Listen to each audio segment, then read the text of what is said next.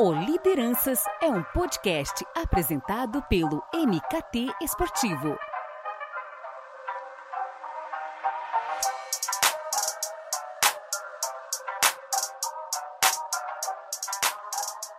Vamos que vamos, que o Lideranças está no ar.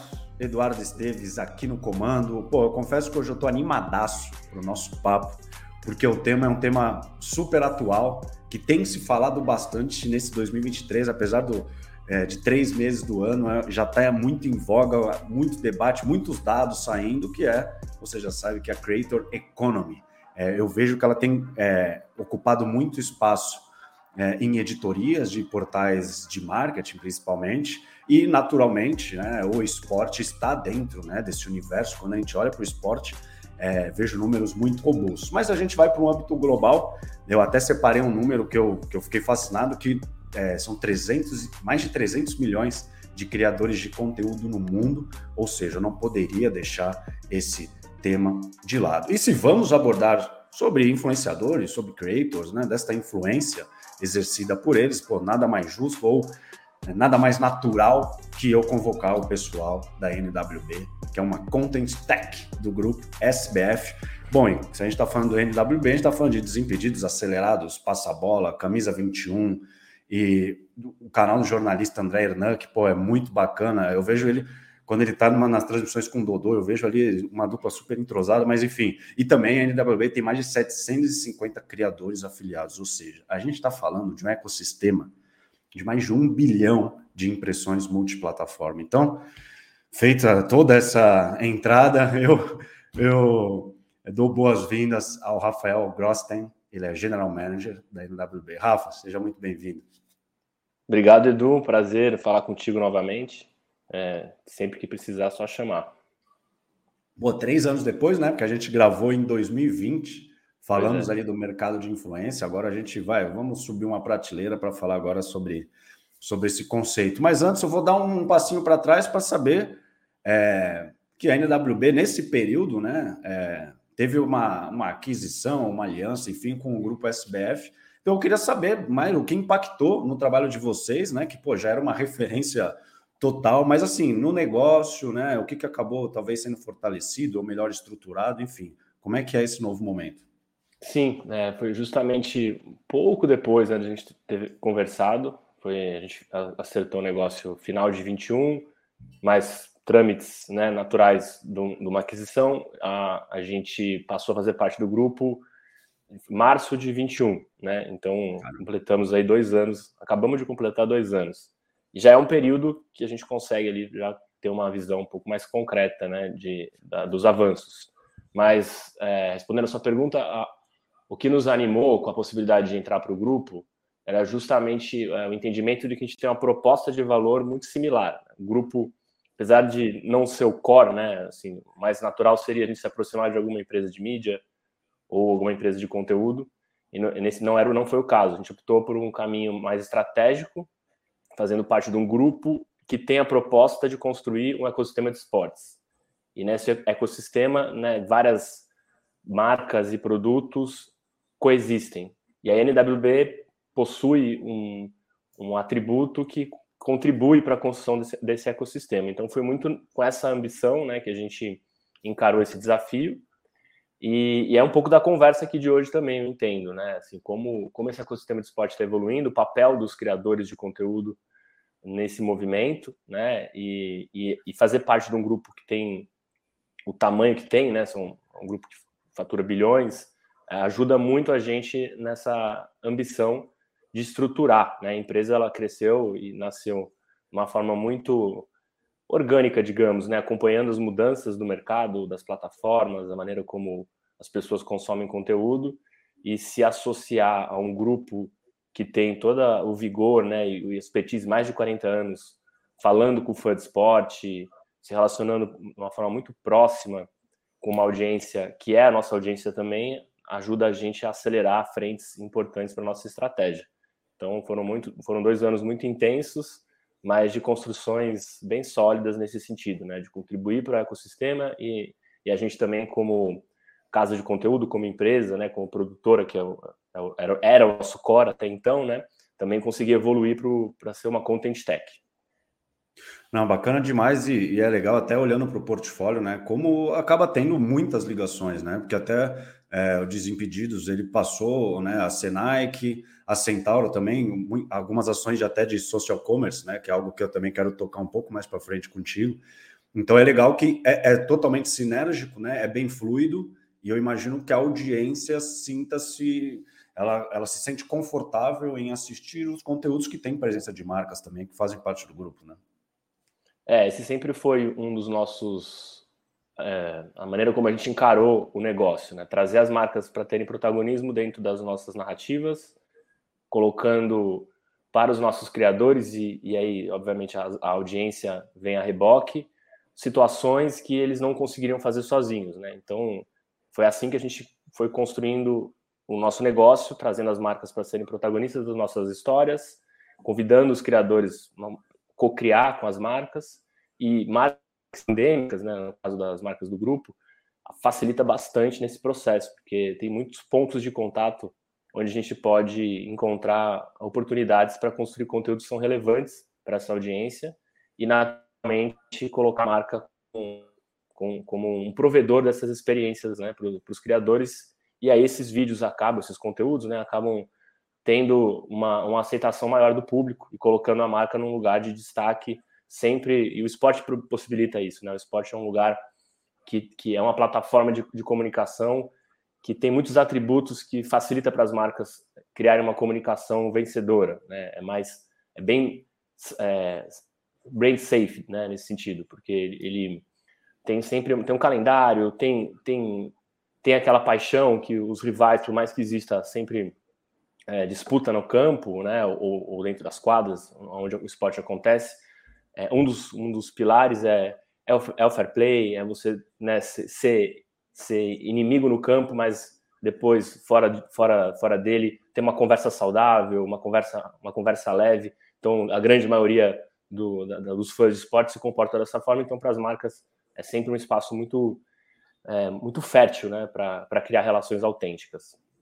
Não, legal demais. E, pô, como até citei no, no começo, né, que esse universo de influência ele não é novo, mas acho que nos últimos anos, né, até culmina aí, né, com essa união de forças de gigantes, né, é, passou-se a falar, né, desse, desse conceito de creator economy, né, e eu, assim, pelo menos é, olhando é, desses últimos três anos para cá, eu olho com dois pilares principais, né, um deles foi a pandemia, né, infelizmente, que ela fez um movimento de tornar, né, tudo é, 100% digital, né? Acho que assim ela abriu ali caminho, né? Ela acendeu uma chama nas pessoas sobre o valor, né, do conteúdo e também essa nova geração que já aí já é, putz, já é nativa digital, já vê o, o creator como profissão, né, de fazer com que aquela, sei lá, aquela paixão que ela tem por um tema, vamos lá, eu, o esporte, criei um portal lá atrás, enfim. Então eu quero ouvir de você aí, qual é o tamanho dessa oportunidade que hoje essa é, creator economy ela oferece. Exato, assim, é, hoje qualquer pessoa pode se aventurar né, em produzir conteúdo, em construir uma comunidade e a partir disso estabelecer um, um negócio ou pelo menos uma renda adicional, né, a, a, transformar o seu hobby em algo que te gere, que te gere algum, alguma remuneração.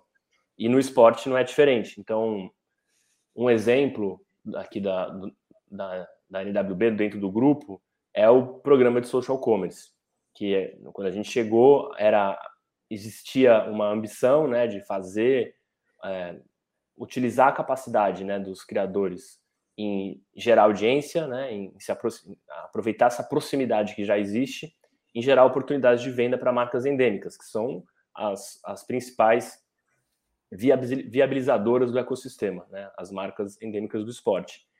E a gente já tinha uma relação muito próxima né? com, com todos esses criadores e, naturalmente, já também trabalhava com as marcas, mas a gente sempre faltava um pedaço a mais, que era, imaginando ali a jornada né, da nossa audiência, que são os consumidores do esporte, a, um, um funil que, que, se aproximasse mais da conversão. A gente já sabe, já, enfim, tem várias formas de demonstrar a entrega né, e a capacidade de geração de proximidade entre audiência e marca através do marketing de influência, mas tinha um pedaço que faltava, que era como é, a gente sabe que o engajamento é, ainda percentualmente é baixo, né? Se você olhar, quanto maior o criador, o engajamento acaba caindo. Então, assim, existe sempre uma dificuldade de você converter de fato, né? Aquela relação que se cria no lugar do branding, né? Transformar em conversão. E o, o social commerce se mostrou um canal, mais do que um canal, né? Uma metodologia, né? De você sair do, do conteúdo e ir para o comércio, é, muito interessante, né? Com, muitas, com muito potencial de gerar resultado. E aí a gente começou a trabalhar esse, esse, esse, esse projeto junto ao grupo, numa construção que passa por uma plataforma, onde a gente consegue plugar os influenciadores, né, os criadores de conteúdo, e ao mesmo tempo conectar o, o marketplace, né, o, o, espaço onde hoje a Centauro vende, mas enfim, o projeto foi evoluindo, mas no começo era só com a Centauro. É, conseguir atribuir venda, né, entender quais eram os, os, criadores que tinham uma, uma condição melhor de vender os produtos e também atribuir essa venda a eles, né? Então, seja por cupom, seja por link parametrizado, e começar a identificar, né, como que esses, esses consumidores que chegavam através dos criadores se comportavam na jornada. Então, é, é um pouco do que a gente está fazendo hoje. A gente já tem mais de 200 é, hoje criadores de conteúdo que fazem parte do programa específico de social commerce. Isso está crescendo de uma forma exponencial, né? O número de criadores. Quanto mais criadores a gente consegue adquirir, mais, mais clientes pa passam a também fazer parte né, do ecossistema, né, a consumir, a, a virar clientes dos, dos, produtos né, que a Centauro oferta. E, ao mesmo tempo, a, a gente entender o comportamento dessa, desses, desses consumidores para pensar em conteúdos que sejam mais assertivos né, para cada momento da, da, jornada de compra desses, é, desses clientes.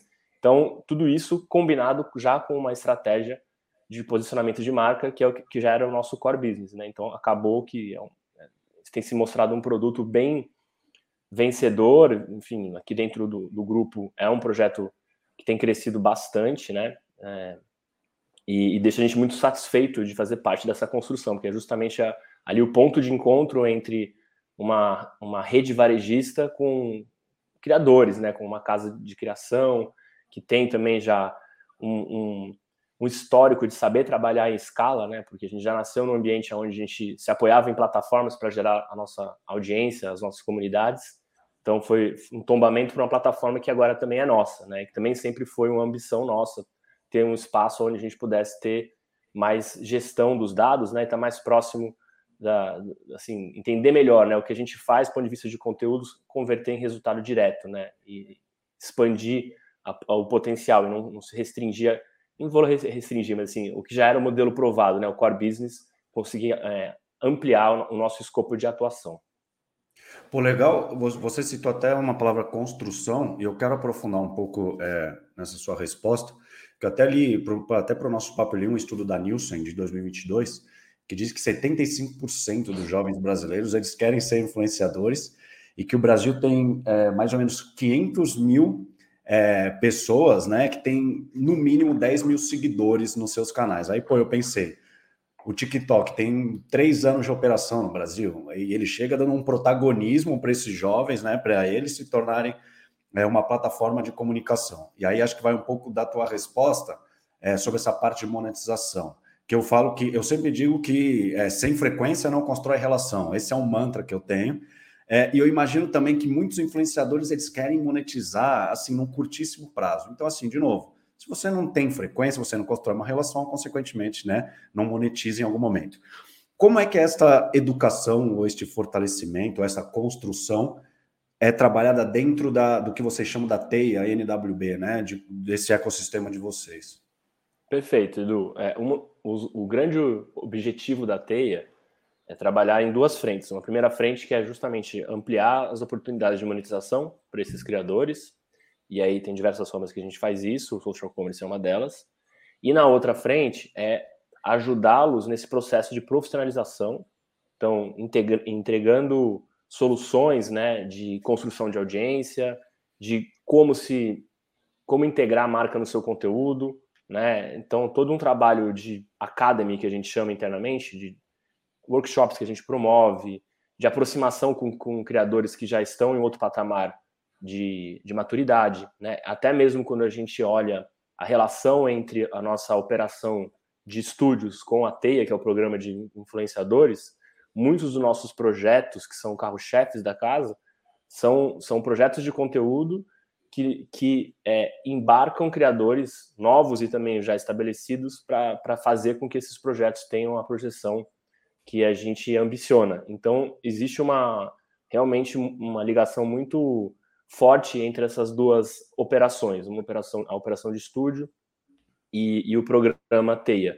E como eu falei, né, assim, como os, os, criadores hoje cada vez mais entendem que precisa, como você colocou, né, ter cadência, então assim, não adianta você você pode até ter lá um conteúdo que viralizou, que bombou, que teve um alcance. O TikTok é muito ele é muito bom nisso, né, em, trazer relevância para criadores que ainda não é, que ainda não bombaram, né? Então a descoberta no TikTok realmente é impressionante como eles fazem isso. Mas se você teve só um conteúdo e depois não conseguiu, você provavelmente não vai ter ali um, um negócio sustentável, né? Então, muitos, os criadores hoje eles são de certa maneira também empreendedores.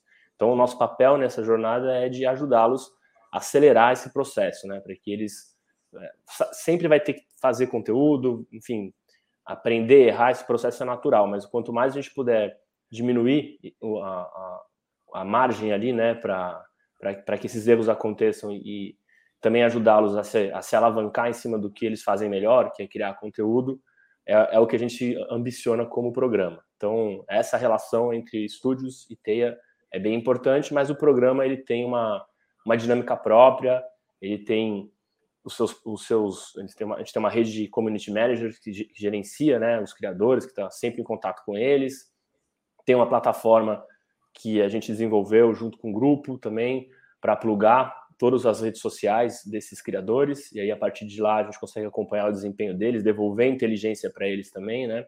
Então é todo um trabalho pensado em, em ajudá-los nessa a, a, prosperar na creator, creators economy dentro do ecossistema de esportes. Pô, legal. Você falou sobre, sobre workshops de inteligência. Eu vou sempre é, unindo aí algumas algumas declarações que você dá, porque eu vejo um, um, momento um atual, assim, um movimento, vamos dizer, no YouTube, porque no YouTube você acaba fazendo vídeos um pouco mais longos, que tem grandes criadores de conteúdos mesmo, grandes referências, faz, reclamando que hoje o YouTube acaba priorizando shorts, por exemplo, que é um conteúdo mais rápido, mais dinâmico. Por quê? Porque a gente vê que o Reels também cresce, o TikTok então nem se fala, então ele fala: caramba, eu faço uma puta produção aqui, vídeo de 20 minutos, 15, 20, e o YouTube não entrega. Ah, não, não ativa o sininho, mas ele não entrega, enfim. Então vocês também têm essa preocupação, o Ateia, de falar, de apresentar essas nuances de mercado, de conteúdo que fala. Pô, em vez de reclamar, vamos lá, faz um original de um minuto, de 30 segundos, né? Vocês também têm essa preocupação de falar, gente, o mercado muda, vocês também têm que se adaptar. Totalmente. E Exatamente o que você colocou é o que a gente vive hoje, né? E, e assim, eu acho que por a gente ter nascido como empresa já nesse lugar onde tudo muda o tempo inteiro, é, no começo a gente apostou 100% no YouTube porque simplesmente o Facebook nem, nem suportava vídeo naquela época. Tava começando a ter ali alguma coisa. O Instagram era um app de fotos, ponto. Uhum. E tudo isso foi mudando, né? A chegada do TikTok, a pandemia mais do TikTok deu uma embaralhada nas cartas pesada, né? E assim, é claro que se você pensar sobre o ângulo da plataforma, para o YouTube seria muito mais interessante se manter com a plataforma de vídeo longo, com live, que é o modelo que eles já dominam é, de braçada. Agora o TikTok chegou e não é que o TikTok simplesmente fez um, um, um novo tipo de formato é, e, e, e, que o YouTube agora né, é, decidiu copiar o, TikTok. Não, é que se eles não fizessem, se eles não aportassem esse tipo de formato dentro da plataforma, as pessoas precisam sair do YouTube e só ir para o TikTok, que era o que estava acontecendo.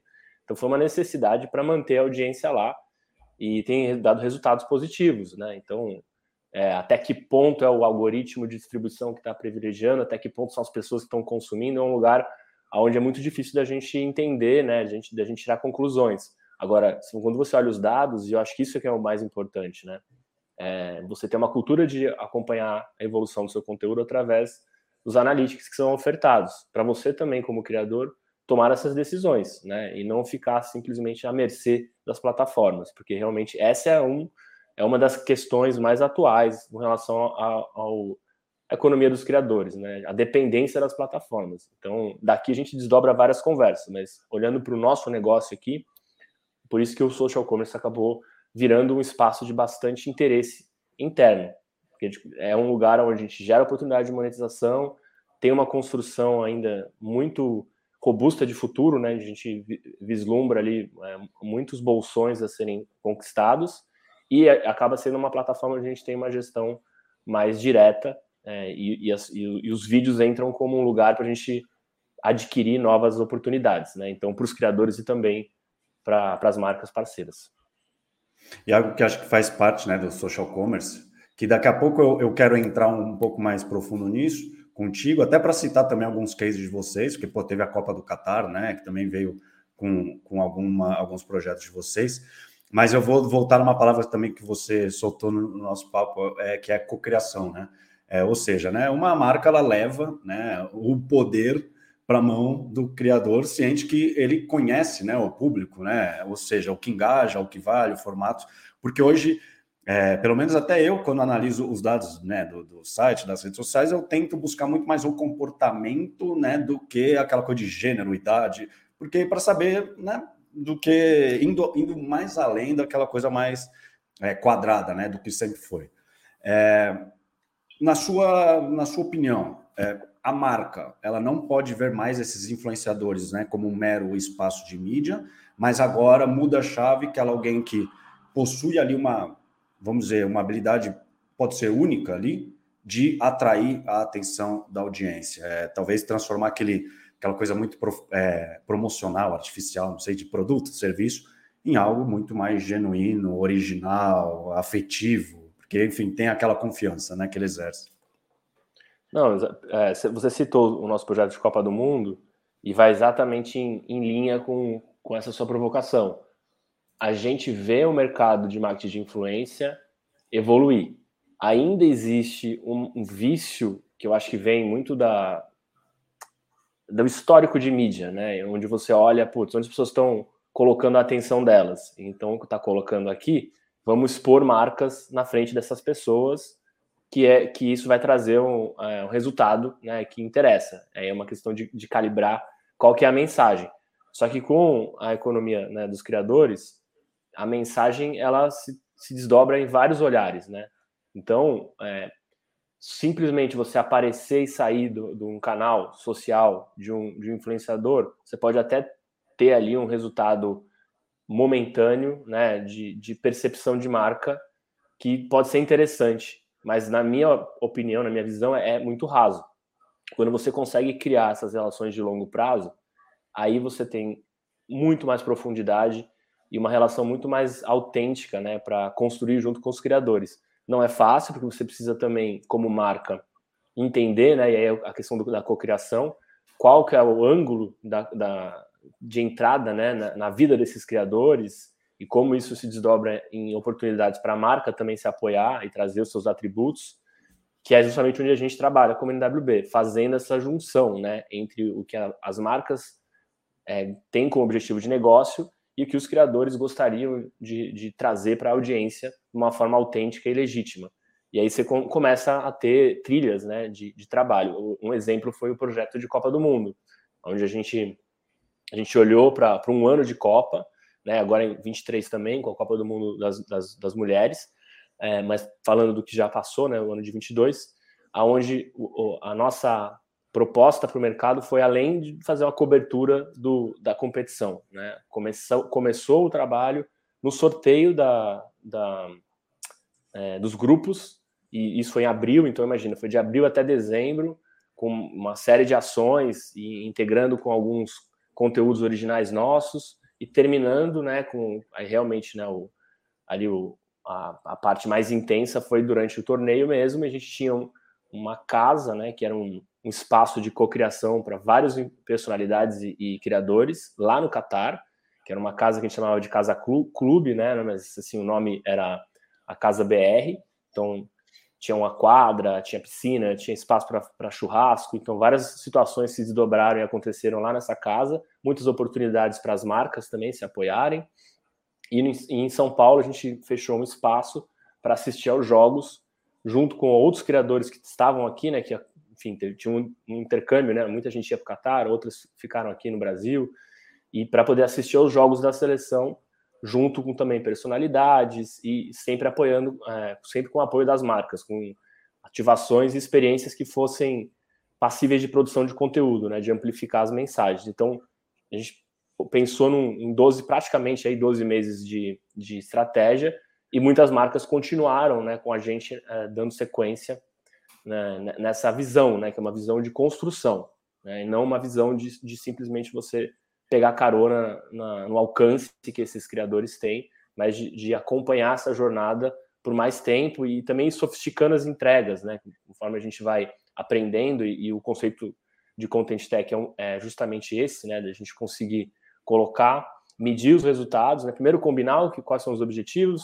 ter capacidade de medir os resultados, sair com uma proposta de, de conteúdo, né? E de, de construção de comunidade ou de ativação de comunidades já existentes e conforme os, as, assim, os conteúdos vão vivendo, a gente vai vendo o que funcionou, o que não funcionou, vendo se os criadores que a gente está que a gente está trabalhando estão também indo no mesmo sentido do que foi combinado e ao longo do tempo e, e sofisticando, né, e dando, azeitando a máquina para que os resultados vão no sentido que interessa aos nossos parceiros. E todo esse processo depende de uma plataforma de mensuração, então conecta bastante com a conversa das outras perguntas que você trouxe aqui.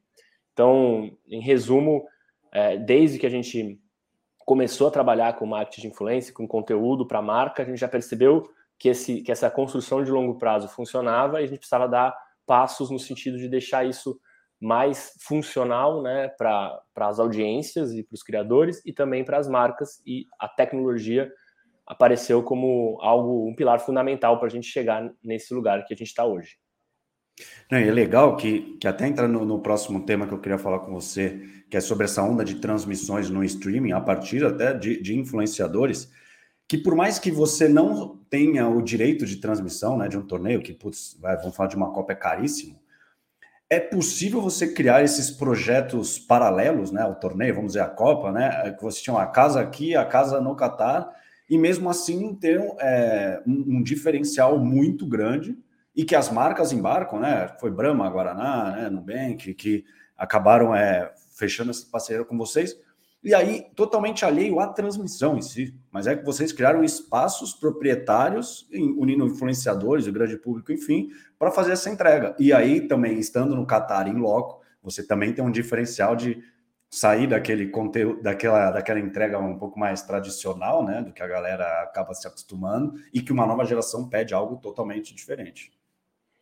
Sim, a gente é, aprendeu ao longo dos anos, a gente está há 10 anos já na estrada, né? É, parece que foi ontem, mas já são 10 anos, que existe um espaço muito é, muito vencedor de dar protagonismo para os fãs também, né? Então, Sim. ao longo do, da, da, dos anos, antes de ter essa possibilidade, né? antes da Creators Economy, antes do YouTube, a, a, audiência sempre foi muito passiva, né? Então, a partir desse momento, a gente começou a ter a audiência assumindo um protagonismo, tendo voz, né? E isso se manteve, e se, na verdade não é que se manteve, se ampliou de tal forma que hoje, como você colocou, a gente vê criadores que transmitem torneios, né?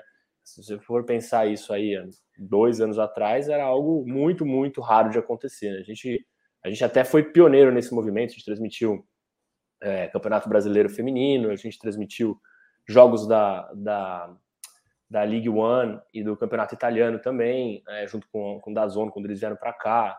E aí isso foi virando uma tendência, né? E hoje a gente vê que, é, enfim, melhor do que eu acompanha a evolução desse tipo de oportunidade. Mas também é, é reflexo de um modelo que está se desconstruindo, né? Um modelo que já não funciona mais, porque se você pegar pro, perguntar para um detentor de direitos se eles estão satisfeitos com, em colocar criadores para Provavelmente a resposta é não, assim, mas eles tiveram que se adaptar a uma realidade nova e a gente acaba é, servindo de uma, uma oportunidade para dar relevância também, porque tem muito direito, né? Então, os direitos mais premiums, assim, digamos, tem uma disputa muito grande, né, para quem vai. Você vê hoje plataforma de streaming competindo de igual para igual com televisão, com grupos de mídia super estruturados, até, até e muitas vezes até conseguindo pro, colocar mais dinheiro na mesa, porque é um modelo que tem condição de fazer isso.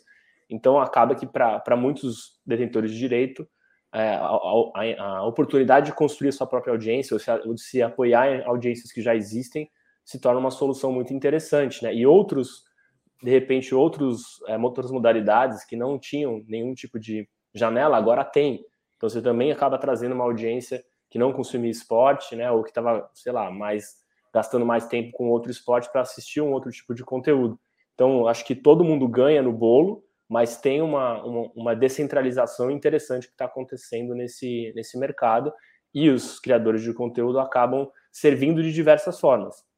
É, o que é mais, digamos, é, visível é quando você vê um criador transmitindo um torneio de relevância. Pô, saiu de uma TV aberta e foi para o perfil de um criador.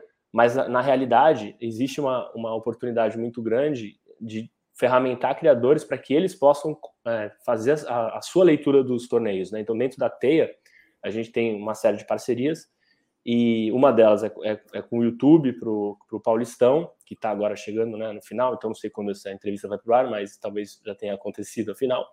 Mas durante o torneio todo, uh, vários criadores tiveram, tiveram acessos exclusivos, puderam mostrar ali uh, o sujeito de torcer dentro, dentro dos estádios, ou, ou, fazer também comentários e recriar lances nos seus perfis. Tudo isso uma, gera uma, uma série de oportunidades, não só para o futebol eh, ou qualquer né, direito esportivo extrapolar o, o, ao vivo e ter uma vida muito mais, mais presente ao longo da jornada da, da, dos fãs, né, e ao mesmo tempo N oportunidades para as marcas também se aproveitarem com valores também muito mais acessíveis, né, ou também ter uma assertividade maior com o público que você quer falar. Hoje em dia a gente tem criadores de todos os tamanhos, com todos os olhares, muita diversidade, consumindo esses, é, consumindo futebol, consumindo esporte e para as marcas também possibilidades muito mais interessantes de se posicionar em cima dos atributos que interessam para elas. E é curioso, né? Pô, vocês lidam com o público diretamente, né? É, como o, o, nosso país, é, é, às vezes é um pouco complicado nesse sentido, porque, pô, eu tenho as redes sociais do MKT Esportivo, então eu faço muito debate sobre, né? E aí tinha aquele movimento em prol de fim do monopólio, né? Não aguentamos mais, é sempre o mesmo lugar tal. Aí você vê esse novo movimento de tornar algo muito mais né, descentralizado, multiplataforma. Porque eu digo, é, aquela, putz, que eu acho um saco, assim, de uma rede vai matar outra, é, uma plataforma vai matar outra, né? Ah, a televisão vai acabar porque o streaming, enfim. Quando eu sempre digo, gente, é complementar. Se você quer sair do modelo engessado, você vai para a internet assistir lá.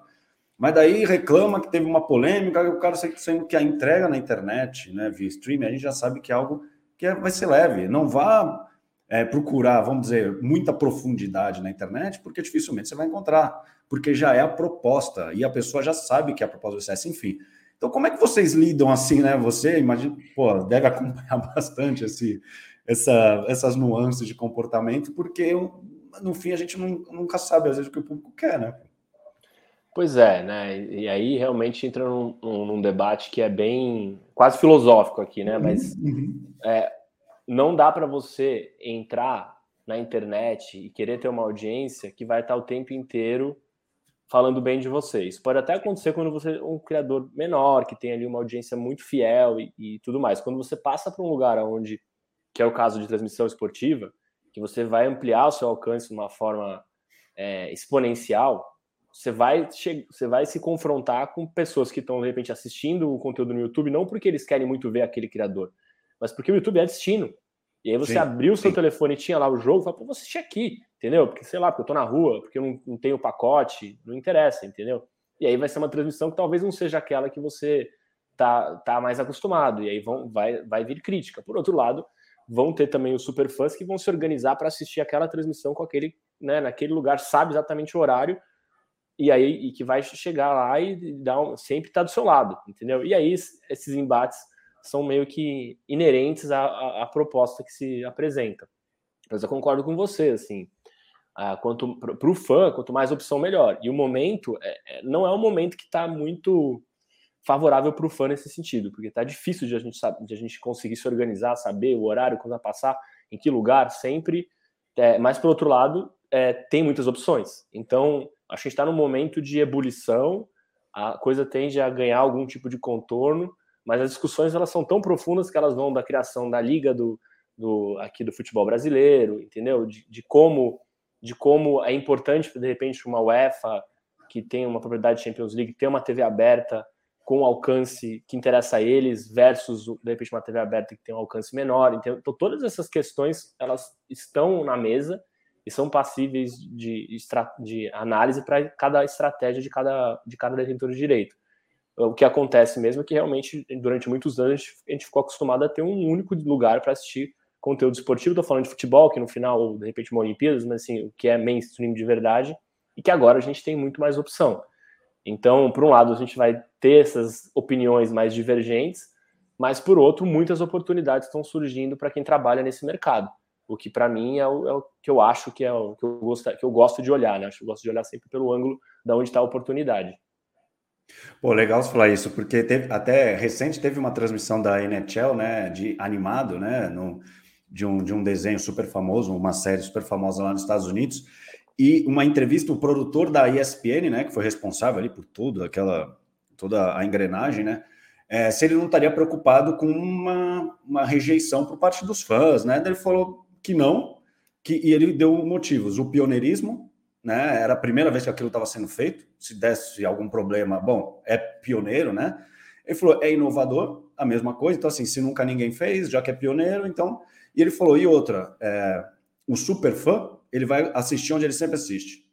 E a gente não tá, ele, ele falando, a gente não está esperando milhões, uma audiência de milhões de pessoas. Então a gente vai testar. Não deu certo? Vamos ouvir. E se né, não foi algo legal, não deu certo, deu errado a tecnologia, e a gente não, não, não faz mais. Então, eu gostei disso, que é isso, vale o teste, é pioneiro, vamos ali agradar crianças ou alguém que queira, né? Mas pelo menos a gente tenta. Se não der certo. É, e assim, para a gente aqui, essa, essa, digamos, desconstrução do modelo abre também oportunidades para nessa linha do entretenimento, né, uhum. de você ter um negócio mais leve, de repente você, as pessoas talvez elas queiram assistir a final, vão querer assistir a final da Champions, vai, o Brasil vai parar para assistir a final de Copa do Mundo, uma coisa, mas existe espaço para você ter conteúdos que são mais flexíveis nesse sentido, né? Então, o exemplo que você deu era de um, de um jogo sendo transmitido com uma outra equipe, com uma outra tecnologia, com, com brincadeiras no meio. Do nosso aqui dentro, falando da nossa cozinha, a gente olha para as oportunidades como a Supercopa, a Supercopa das Minas, que são produtos nossos que não tem assim como a performance esportiva, não, você não vai ter lá a performance esportiva como, como atributo principal para atrair a audiência. Por outro lado, são outras formas de você é, consumir o esporte, né? E não deixa de ser transmissão, não deixa de ter integração de marca, não deixa de ser um direito que, que também vive num lugar onde você tem o ao vivo, você tem os conteúdos é, auxiliares, você tem, é, é de repente, até podendo fazer um conteúdo gravado é, com uma edição diferente e que, assim, o resultado não é o que mais importa, mas sim quem jogou, as histórias que se desdobraram dali, quem, é, a interação entre, entre os participantes, né, que obviamente são pessoas conhecidas, né, então você acaba trazendo uma nova forma de você consumir o esporte. A, Supercopa Desimpedidos a gente está indo já para o oitavo ano, né, e a Supercopa das Minas, que também esse ano vai ter novamente, a gente vai também é, fazer a cobertura da Copa do Mundo Feminina lá no, na Austrália, né? Então tem toda uma também uma estrutura para ir lá levar, né, as nossas equipes para trazer os seus olhares únicos para acompanhar o torneio. Então assim é um ano que tem muitas muitas novidades e ao mesmo tempo é, essa possibilidade de, de, de, fincar o pé, né, em novos formatos de transmissão que se você olhar não depende só do esporte competitivo, né? Tem outras oportunidades ali para a gente engajar os fãs e para gerar conversas que são relevantes para as marcas. Pô, demais. Eu até quero saber disso. Para a gente fechar o nosso papo, é, dentro desse ecossistema gigante de vocês, um, é um ano bem estratégico. Eu até conversando com dois profissionais de, de marcas, eles, eles falaram que não estão olhando é, como Copa do Mundo Feminina, eles estão tratando como Copa do Mundo, é, sem fazer essa distinção, que eu achei até legal, até dessa, né, dessa valorização. Mas eu quero saber como é que é, será a Copa do Mundo Feminina dentro da NWB e também esse ano de 10 anos, né? Como é que é, vocês estão, se preparando, já que a gente está bem no início, como é que vai ser?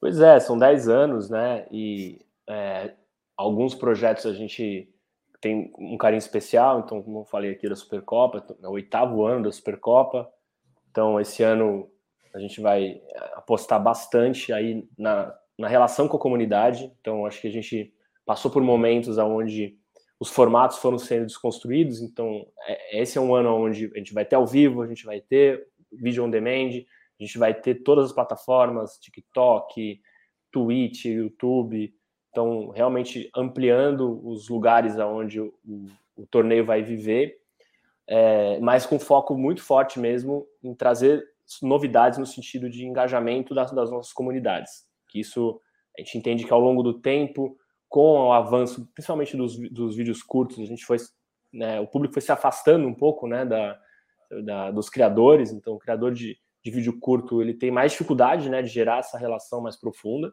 porque por razões óbvias, né, o vídeo é curto, então é mais difícil mesmo. É, então, as comunidades elas acabam virando um lugar importante, né, para a gente posicionar, se aproximar e também é, medir a temperatura, né, do que do que funciona, e do que não funciona. Então, teremos a Supercopa, Supercopa das Minas, essa cobertura que eu falei, né, da, super, da do Campeonato Mundial Feminino, vai acontecer na Austrália, que a gente está muito, muito animado, né, pelo, pelo tanto que, que a, que, a, modalidade avançou, né, e internamente também, as jogadoras todas, então, assim, é, a gente viu muitas iniciativas de, de, fomento e naturalmente o público veio, né? Então é sempre um, um lugar de discussão. Ah, mas por que, que não tem tanta audiência? É, mas também não tem investimento, entendeu? Então fica uma situação de que ninguém consegue fazer nada. Então, né, uma, uma, a partir do momento que você começa a ter iniciativas pontuais, né?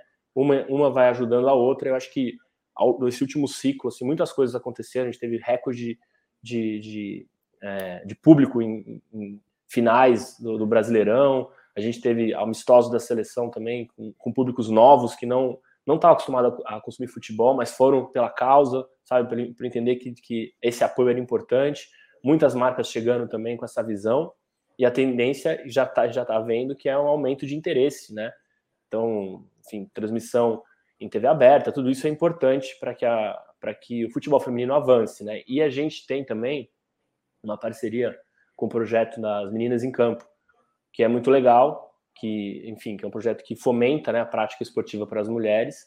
Então, tanto na Supercopa das Minas, quanto na nossa programação, várias ações voltadas para jogar luz né, no trabalho brilhante que a turma está fazendo ali e a gente poder também cada vez mais contribuir com a construção desse legado para o futebol feminino. Quando a gente foi, quando a gente decidiu transmitir o Brasileirão, a gente não fez isso por dinheiro, a gente não fez isso é, o nosso olhar era, era, era, que era uma oportunidade muito boa né, de ganhar espaço em algo que tem muito potencial. Então, assim, a visão era de construção, não de, de simplesmente ganhar dinheiro com, com, o futebol, é rentabilizar nesse momento. Era de, pô, aqui é um lugar.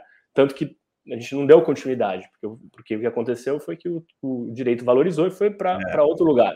Imagina. E para a gente tá bom, porque a gente conseguiu se posicionar a gente evoluiu num, num, num atributo importante para a gente, que é fazer as transmissões, né? A gente fez a transmissão completa da, daquele torneio, parte de estrutura, narrador, tudo mais. Assim, hoje a gente tem um casting também de talentos, né? Que, voltados para a transmissão esportiva, o Chico Pedrotti, tem a Bianca, tem a Marília, tem o André Hernan, que a gente que também serve o mercado, entendeu? Então, é, estrategicamente foi muito interessante para a gente e esse ano o foco vai ser nas nossas propriedades e também trazendo cada vez mais a comunidade né, do futebol feminino, ou de quem está próximo e quem está fazendo a diferença para ganhar também projeção junto com a gente. Caramba, então que ano que vocês prometem. Pô, Rafa, gostei demais de te receber três anos depois, ver. É assim, um curto espaço de tempo, então ver quantas coisas aconteceram, né? E é, vocês já, pô, enfim, vocês já eram uma referência total, então ver esse fortalecimento é, eu fico muito feliz. A gente até teve a oportunidade de se encontrar numa final da Champions League, num, num evento é, que a gente conversou. Então, pô, fico muito feliz de te receber. É, e também tamanha riqueza de informação que você passa diante de, dessa referência de você estar tá, é, na absoluta linha de frente. Então, muito obrigado e, pô, o espaço é seu para o último recado. Não, eu que agradeço, Edu. Sempre um prazer, né, falar com vocês. Eu acompanho o trabalho, né, compartilho toda hora que um monte de notícia que sai, assim, que é muito importante o trabalho que vocês fazem, porque é uma indústria que está crescendo, né, e que tem, assim, muita gente deseja fazer parte. E às vezes é difícil de saber, né, quais são as empresas, o que, que eu posso fazer de fato, né, assim. Então, e nesses últimos anos teve uma evolução muito grande da indústria do esporte, do marketing esportivo especificamente, e vocês são referência. Então, um prazer fazer Boa. parte. Sempre que precisar, tá nas ordens. Tamo junto, tamo junto mesmo. Obrigado novamente. E você que ficou até o final, meu muito obrigado. Pô, um papo de primeira, falamos de tanta coisa para você ver como essa creator economy é de fato repleta de oportunidades, tem muita gente envolvida, cifras altíssimas e total sinergia com essa nova geração que cada vez mais consome o nosso esporte. Tamo junto, muito obrigado e até a próxima. Tchau!